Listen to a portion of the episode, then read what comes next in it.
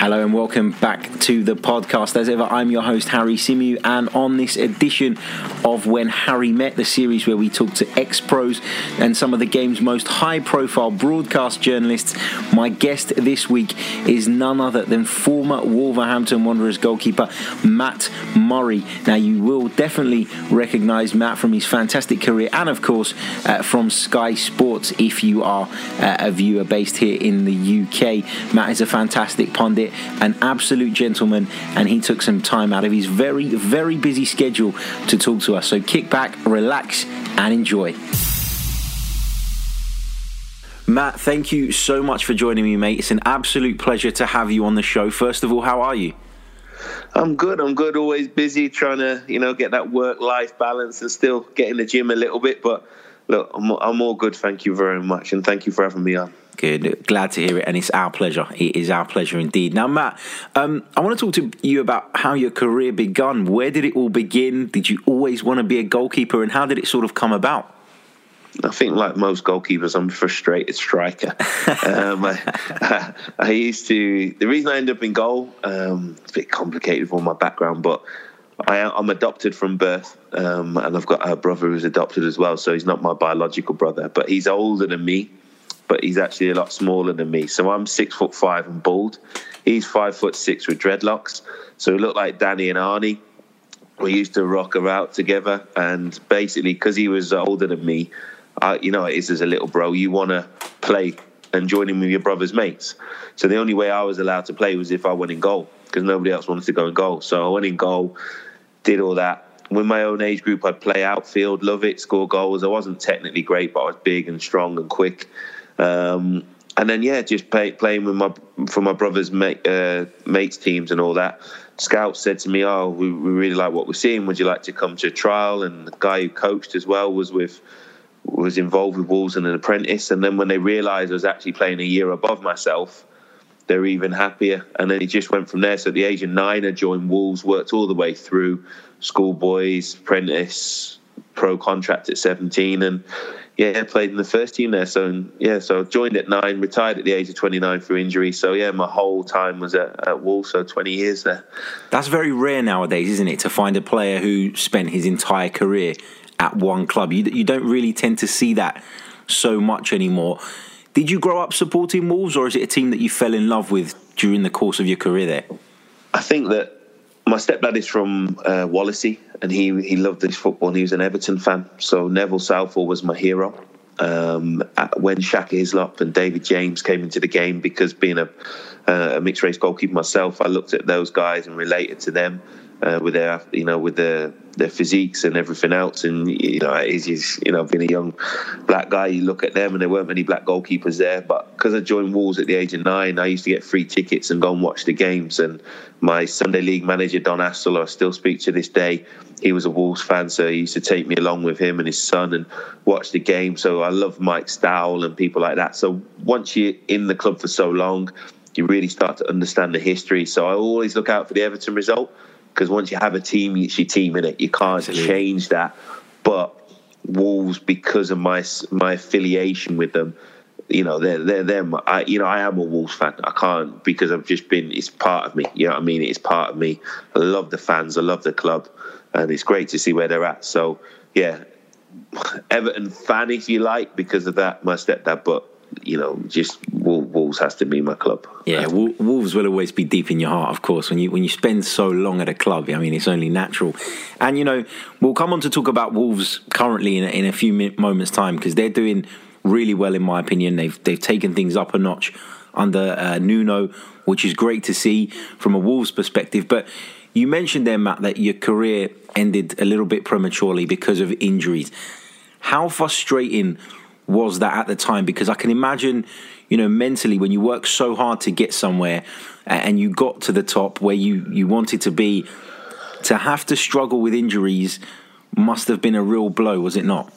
Yeah, the mental side is probably the, and uh, you know, is one of the biggest things in it. And uh, I was lucky to have amazing people around me, you know, family, my children, you know, friends, the club, the fans um, but it's really, really tough, and you have to work on it. And there's a lot more awareness now with the the mental side of things, but you have to accept life isn't fair. because you work really, really hard and you think, oh, what might have been? And you look at it, and you know, I was with a good friend of mine, Carl Ikeme, the other day, and again, you look at him, and he had to finish through illness. For me, it's through injury at 29, but you, you can sometimes look at what you didn't have and what you might have had, and that was a tough bit because it's what you love doing, it's what you dreamed of doing, and even before you got paid to do it, you did it and you gave your all and you put your body on the line. So when you're getting paid to do something that most people could only dream of, when you're fit and playing it is the best job in the world. I don't care about the pressures of letting a bad goal in or this and that. You know, that to get paid to be in work for half nine, ten o'clock, massage, gym, food, all your kit done, beautiful pitch, nets on your goal, as many balls as you want. You don't have to run and fetch the ball back. You know, you win with your teammates, good food, you travel the world, you got that routine, that structure. Everything's there. That's just what you love, that identity. So yeah, the injury side's really, really tough. It is. It's horrible. I'm still pay for it now with the with the aches and pains. Look, the old, that would be the only bit of my career that I would change is that I, I wish I could have stayed injury free, and then you never know what could have happened because I could have controlled the rest.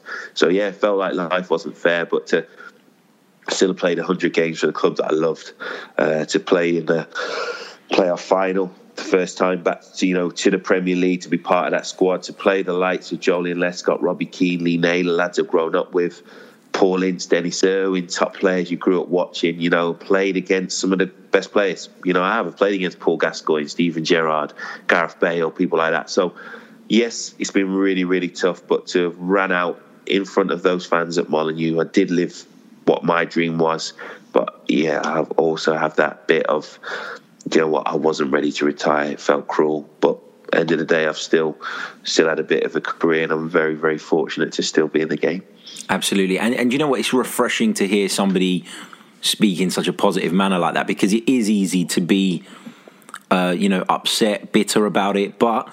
You know, it's good that you acknowledge the, the great things you've done and that, and that you're able to cope with it. And, you know, like you said, there is more awareness around that, and there's probably more support for players nowadays um, but it's great to hear that you know you're in good spirits and you have made a fantastic career out of your punditry and, and various other bits and pieces, which is great to see.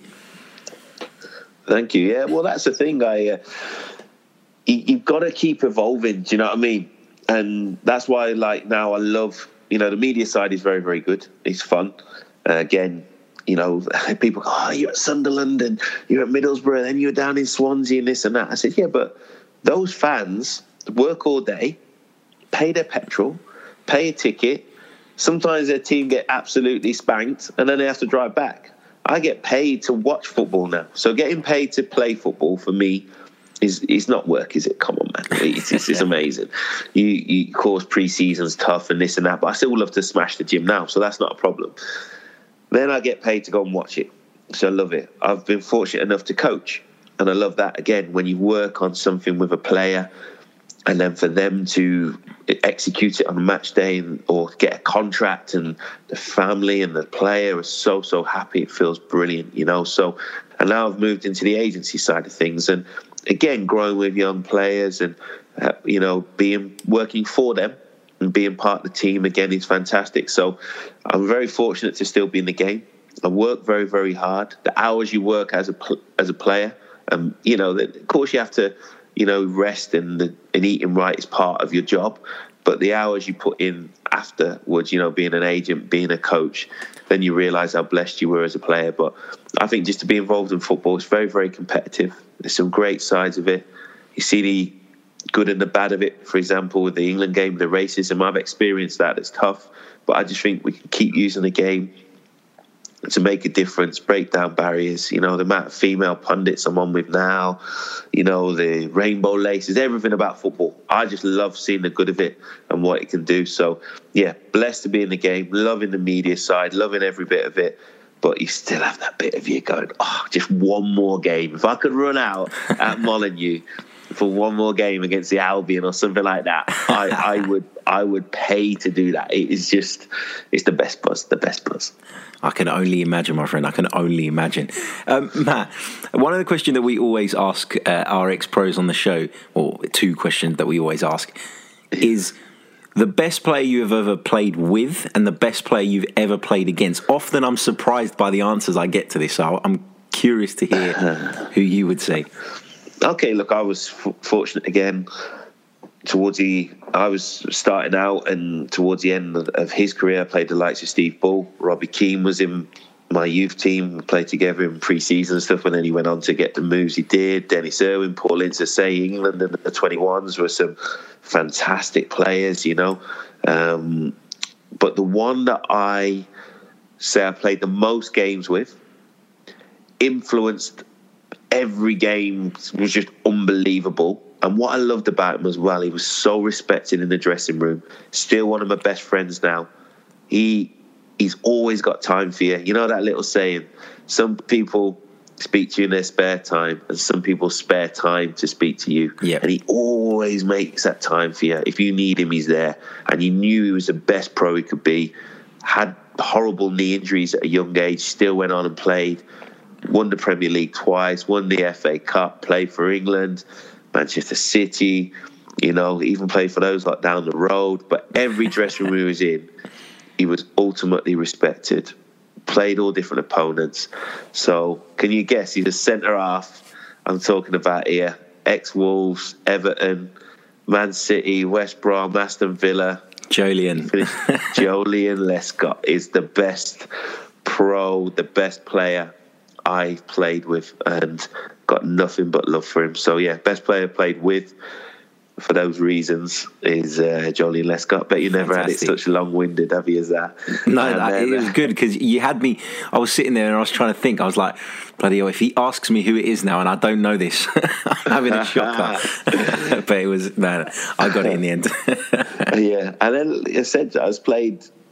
You know, I played against some very, very good players as well couple I should have played against and I didn't. So I was sub against Arsenal because of through injury, and that was the Invincibles and that. And then uh, I remember being on the bench when Bergkamp was playing, and the one that really upset me, I passed my fitness test for England under 21s. We should have played against Portugal. And then he played Stephen Bywater, David Platt did, and I didn't play against Ronaldo. And they beat us four, and I was raging. And again, I was on the bench against Man United, so I never got to play against Ronaldo, so I was screwing with that. Um, but I would say, even though was towards the end of his career, just because of the records he's got, the way he played, the way he had to reinvent himself because of the injury. He had a lot of injuries as a player, all time leading Premier League goal scorer. Has to be the best player I played against was uh, Alan Shearer. Fantastic. Uh, I mean, Alan Shearer was a, an incredible striker, and you mentioned some of the others there. You know, the, the Dennis Bergkamps and the the Cristiano Ronaldos. I mean, unbelievable to think that when you're a young kid, you know, playing football in the park with your friends, that you'd be coming across these kind of players. So, I mean, like we were saying earlier, you know, incredible that you, you've been able to have these opportunities and, you know, even be in contention to play against these players is, is unreal. Yeah, I was blessed. And I remember the first under 21 squad that Wayne Rooney came into. He came into a training camp and he was with us and he just thought, whoa, who's this young boy, 16, you hear all about him. But just as soon as the way he trained and the attitude, and he never played, he didn't even play games, he went straight to seniors. He was that good. Um, so I played against him in a in a like an in-house game, and just remember like he, he was awesome. So he played against Paul Gascoigne. Paul Gascoigne came to Wolves as well at the end of his career and was training with us, and obviously was nowhere near the player he was that he grew up watching. But to have Denis Irwin and Paul Ince in your old dressing room and play with them, that was that was special because they were great, great players, great people, very different characters, but top, top players. So, say the under 21s, we had Jermaine Defoe from Michael Carrick in midfield. I said Gareth Barry, Joe Cole, I mean, we should have experienced, you know, should have gone on and won so much more than we did. But uh, well, we didn't win anything, and that was the frustrating side of it. Some real top players, but uh, yeah, look, I've been fortunate on that side of things, but I just you can't. I always feel that I've got that bit of what might have been, but I couldn't stay fit, and I have to look at what I did get and the great people I've met, and to be playing at Wolves, man. But yeah, it's, it is tough. Injury is horrible, and that's why you know when sometimes you get messages of fans or fans used to say stuff to you if they realize how much it hurt you and your family, yeah. it doesn't matter what money people earn or the job. Sometimes people don't see that as a human being inside that kit. Does that make sense? Yeah, it's, that's, it's, that's, it's that's very easy for fans to just you know just shout stupid things when they're angry. And you know, I'm an Arsenal supporter. I see it at the Emirates all the time. I see, you know, some people, I look at them and they'll be in the stands next to me, and some of the comments they come out with, I'm ashamed that I support the same club as them at times. Because they don't understand a the game and they don't understand the human side of things. And I've been fortunate to be in a position where I get to talk to quite a few ex pros, and it's only when you talk to them that you understand how much dedication and hard work goes into becoming a footballer, and it's not just a walk in the park. Yeah, it's a journey, and they found, and a lot of the guys you've had, you know, volunteers and everything else, and the, the ups and the downs, and rushing back from training, the parents rushing back from work, and affording football boots, goalie gloves as well when you got to do both, and everything else, and the the heartache and the rejection and the going again and all this and that. So it's tough, and to make it as a professional footballer, that's why it's hard when you know blow my own trumpet, but. When people say, "Oh, who's the worst player you played?" Well, no one's bad. To become a professional footballer, you've yeah. got to be decent. Um, but then you know there are people that you look at and you think, "Oh, I wish you had a better attitude."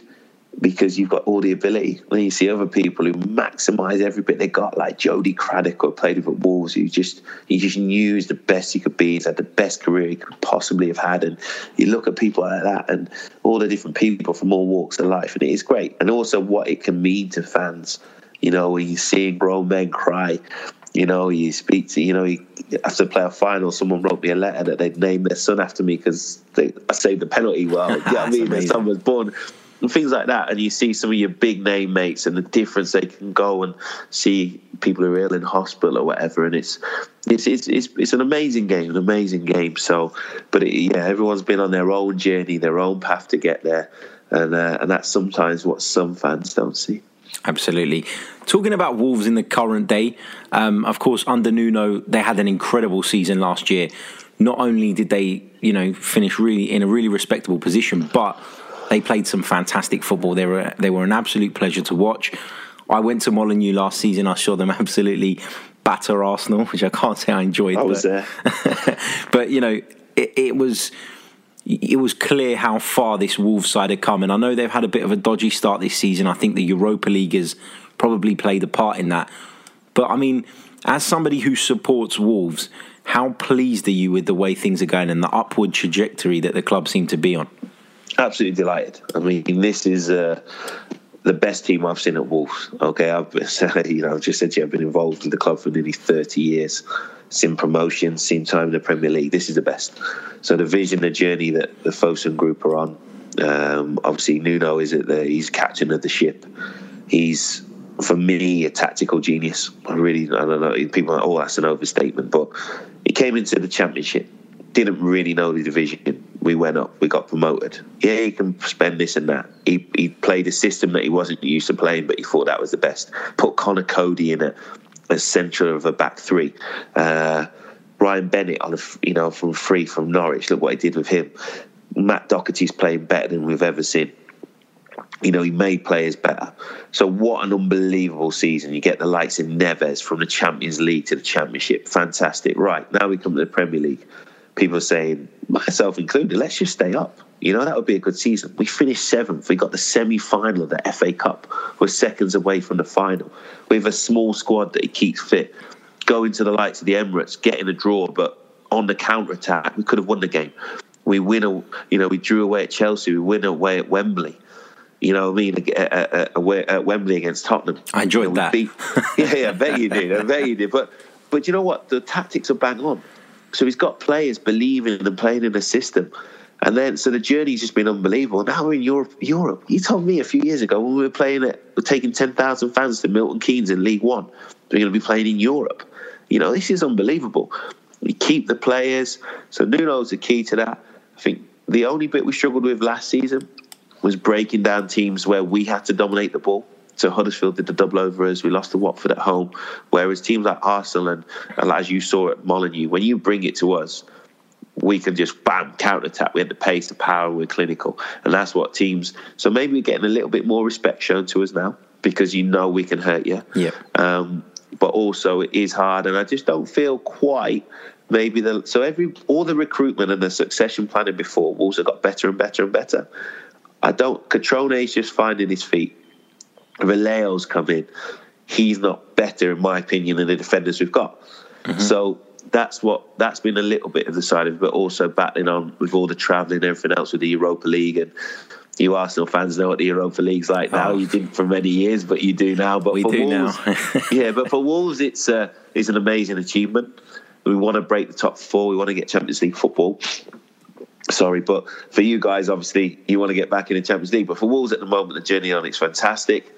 Um, some really, really good players, and then he's made the likes of Traore. He's improved him, and he's at it now. And I thought the week we had beating Watford, winning over in Turkey, and then beating Manchester City. And, and we deserve that win at Manchester City. Shows Absolutely. you how good Nuno is, how good he is tactically, um, and, and, and it's exciting times. So yeah, I think Wolves are on a great journey. Still a little bit to go. There is no complacency, but uh, yeah, this this is the best Wolves team, and I think he is a top top manager, and we have to have to keep it. Absolutely. And when you mentioned Traore there, and he's a player that's always had that raw pace, the power, the threat, but maybe not always had that maturity in goal scoring positions. And at Man City, he showed, you know, that he was as composed as anything, brilliant finishes, um, and, and you know ultimately that made the difference. So, you know, I'm an Arsenal fan, but I love football and I love seeing teams. You know, Wolves traditionally are a, a big historic club, and I enjoy seeing those kind of clubs that have kind of been sleeping giants for a while, sort of coming back to the forefront, and Nuno's certainly done that. Um, we mentioned a little bit earlier on racism in football, and it reared its ugly head again uh, last night in the England game. In your opinion, Matt, what is the, as a player who's experienced it, what do you think is the right action to take? I know UEFA have got this stupid three point procedure. You know, you tell your captain, your captain tells the officials, etc., etc. But would you back players just getting up and walking off the pitch? Not just walking off. So I think last night England have done it. So when when we when we used to get racial abuse, you just sort of rolled up your sleeve and you just got on with it. Okay. So we were warned that it could happen, but we just got on with it, and we and nobody ever came to us and said, "Oh, how did you feel?" Do you know what I mean? I remember Gary Neville on Monday Night Football talking about that, and you think, you know, no one ever said how we feel about it. We just got on with it. I remember it really hurt us, but our thing was, look, I had a black coach in Terry Connor, and it was just sort of like, right, we go harder. We, we you know, the way we'll answer them is, we'll, we'll, we'll win. We'll win emphatically. So the England scoreline was emphatic. They got together, they followed the protocol, but what it's done is it's totally disgraced Bulgarian football. Everyone talked about it, and now it's been it's been shown. But what we need to see now is you only walk off if it really is last resort, okay?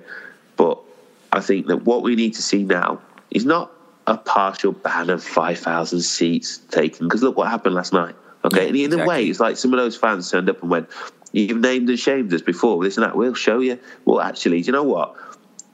Before, back in the day, you speak. I speak to my parents. Drink driving wasn't really frowned upon. It is now. Racism happened a lot. And everyone's saying, oh, this is a worst witness. I don't know. Because I know that England fans used to racially abuse John Barnes, okay? Mm-hmm. And bullet through posts. And if you speak to, you know, when I used to speak to Cyrille Regis, who was my agent, God rest his soul, you know, the things that happened to him. So let's not try and say this is the worst that happened. We've made a lot of strides. But in my opinion now, there needs to be like a proper ban. Do you know what I mean? A year or two ban and then if that happens for the teams, then they'll really, really be scared. Do you know what I mean? They've got to hit them where it properly hurts. And that's the problem. So, and everybody's got to stick together. So when there was the apartheid stuff, people wouldn't go and play sport in South Africa. Made people take different, you know, stand up and take note. And that's what they've got to do. We've got to hit them in the pocket, but ban them. And then the majority will sort it out with the minority. And that is the big thing. So football hooliganism, things like that. Eventually, when England got banned from all European competition, they started to stamp it out because people, the majority, took over then and went, "No, we're not having this now. You're impacting us all." So I'm sure there's loads and loads of great Bulgarian people, but this has brought absolute shame on them. So let's really hit them hard. And even if they say, "Oh, well, other countries done this and that," well, let's make an example of them. Exactly. So I think England players, the staff, the manager, credit Gareth Southgate. He was fantastic. Harry Kane, Henderson. And that's what you'll hear as well. You play with loads of white players. They're as they're as hurt and embarrassed and disgraced as you are, you know. And um, but it happens. It's something that England do prepare you for. But we need to clean up our own game and be strong with that. But I'd love, love not a silly little slap on the wrist. This needs to be absolutely throw the book at them, then everybody else would be scared. Absolutely, and I think as a as you know, sort of working in the media as well, I think that people have a responsibility to to make it clear that it is a, minority, a few, because it, it, in my opinion, if you you know go down the route, and I know people don't necessarily do this intentionally, but if you go down the route of saying Bulgarian football is a disgrace or whatever country it is we're talking about, you do cause a, a, sort of bad atmosphere and a sort of hatred that probably isn't warranted because ultimately it is a small number of people doing that. I think if you go to every country in the world, you will find idiots like that. So I think it's very important that we, you know, home in on those individuals that are doing it rather than labeling certain countries as racist. Um, you know, because you know I come from a Greek background, and I've I've been to games in Cyprus where there's been I've seen racial abuse towards players, but I know that in the country, it's not a, a, common thing for people to be racist. So I guess it's important that we home in on those individuals and highlight those rather than create this culture where we're looking at countries and saying they're racist, they're not, they're racist, they're not. So I think that's really, really important as well. Yeah, for sure. Because you can't. Because the natural thing, if you, as you say, if you label a whole group, then it's, it's, it's, uh, they become defensive. But also, as you say, it's, it's a, and some of it's educational. So it has to be look, we're not saying you're bad people, but the, the minority that are doing this, we are not having their behaviour. And that behaviour is letting, it is going to let everybody down. So when you get a few England fans that want to go and fight, England, all, all England fans get tarnished with that, even though most of them travel and don't cause any trouble. We don't hear about that side.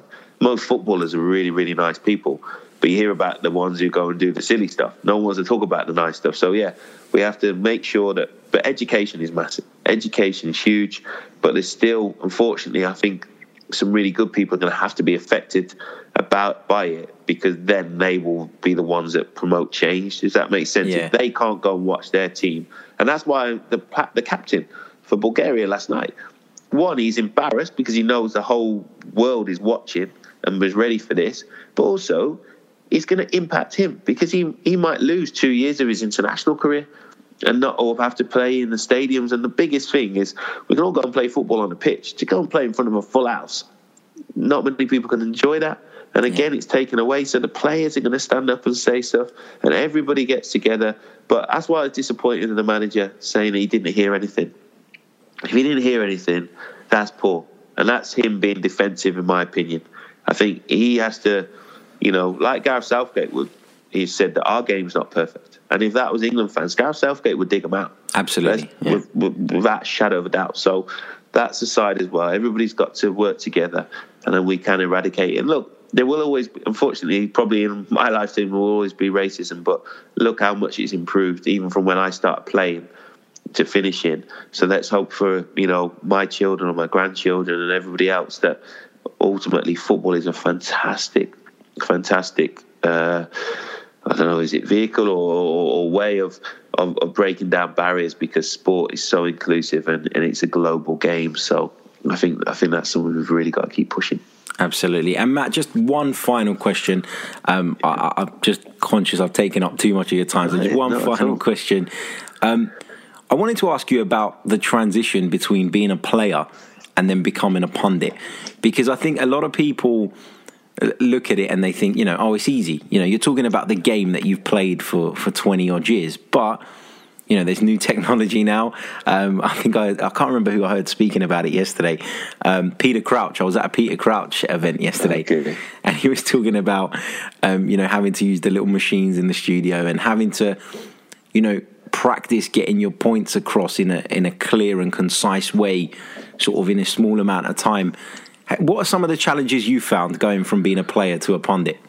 Yeah, one, you don't really get much training at first. You just sort of plunked in, plunked in front of a camera. So there's cameras everywhere and this and that. You've got talk back in your ear. So two or three people talking while you're talking is a bit weird. Um, but I think you just, the thing I've done is try and be myself. so and let my personality come across. Uh, offer a strong opinion, but not want to be personal. You can be a little bit worried sometimes. People you know, you don't want to offend them, but at the same time, you have to say what you see. But you don't need to be, you say, really, really personal. But just try and say what you're seeing, explain why it's happening, because we've been out there. So if you're a goalkeeper and you experience it, of course, yes, you should save it, but why? And explain what it feels like, what it's like. Um, I have to watch a lot of football. I think that's what a lot of players find difficult when they realise, whoa, even though we're doing this game, the amount of other stuff, games that have gone on, you need to relate to. So you have to really keep on top of things. It's moving all the time. The technology side, I haven't done too much of the the touchscreen and that. But again, you if you want to be the best, people like Gary Neville and Jamie Carragher, they're always on them. You know what I mean? So then when they use it, they're bang on. And I think their analysis is fantastic. And you just got to be able to say what isn't really, really obvious. You know what I mean? Everyone Absolutely, can see certain yeah. bits, but offer that bit more in depth. But at the same time, it's got to be understood by everybody. So maybe people like ourselves who watch a lot of football and play and stuff like that might understand different terminology to other people who haven't played or been involved at that level, but you've still got to engage with everybody and kids and everything else. So that, that can be quite tough. And the radio side, where you have people's eyes, ears, everything, that's that's even tougher. At least when you do TV, there's pictures there to show it. Yeah. Um, but look, it's a, it's a fantastic job. Of course, you make mistakes. You say things. You offer your opinion. It's not, you know, it's your opinion. It's not often fact. Um, and then don't be too touchy when people disagree with you and come and hammer you on Twitter. so it's like that. But no, it's a great job. I love it. Absolutely love it. And uh, just wish I got to watch Wolves more. Absolutely great stuff. And you're absolutely right about the radio thing. I've done some radio commentaries and I found them quite difficult at times because like you said you you you're not only talking about what's going on you're talking about where it is on the pitch yeah. in relation it, there's so much that goes into that and I always think that if you can master radio commentary you'll be fine on TV so you know it's uh, really interesting stuff and I'm learning along the way and it's great to hear uh, some insight from someone like yourself who's who's done both played the game and now is a successful pundit Matt, thank you so, so much for taking it's the time out to talk to me. I cannot tell you how grateful I am. And uh, hopefully we can speak again in the future. It's a pleasure. And thank you. Yeah, I'd love to. And uh, you have to speak to some of my mates as well who've all got their stories to tell. So, I'd, no, I'd absolutely love Keep to. up the good work, man. Okay? Thank you. Cheers, mate. Take care. Bye-bye. Bye.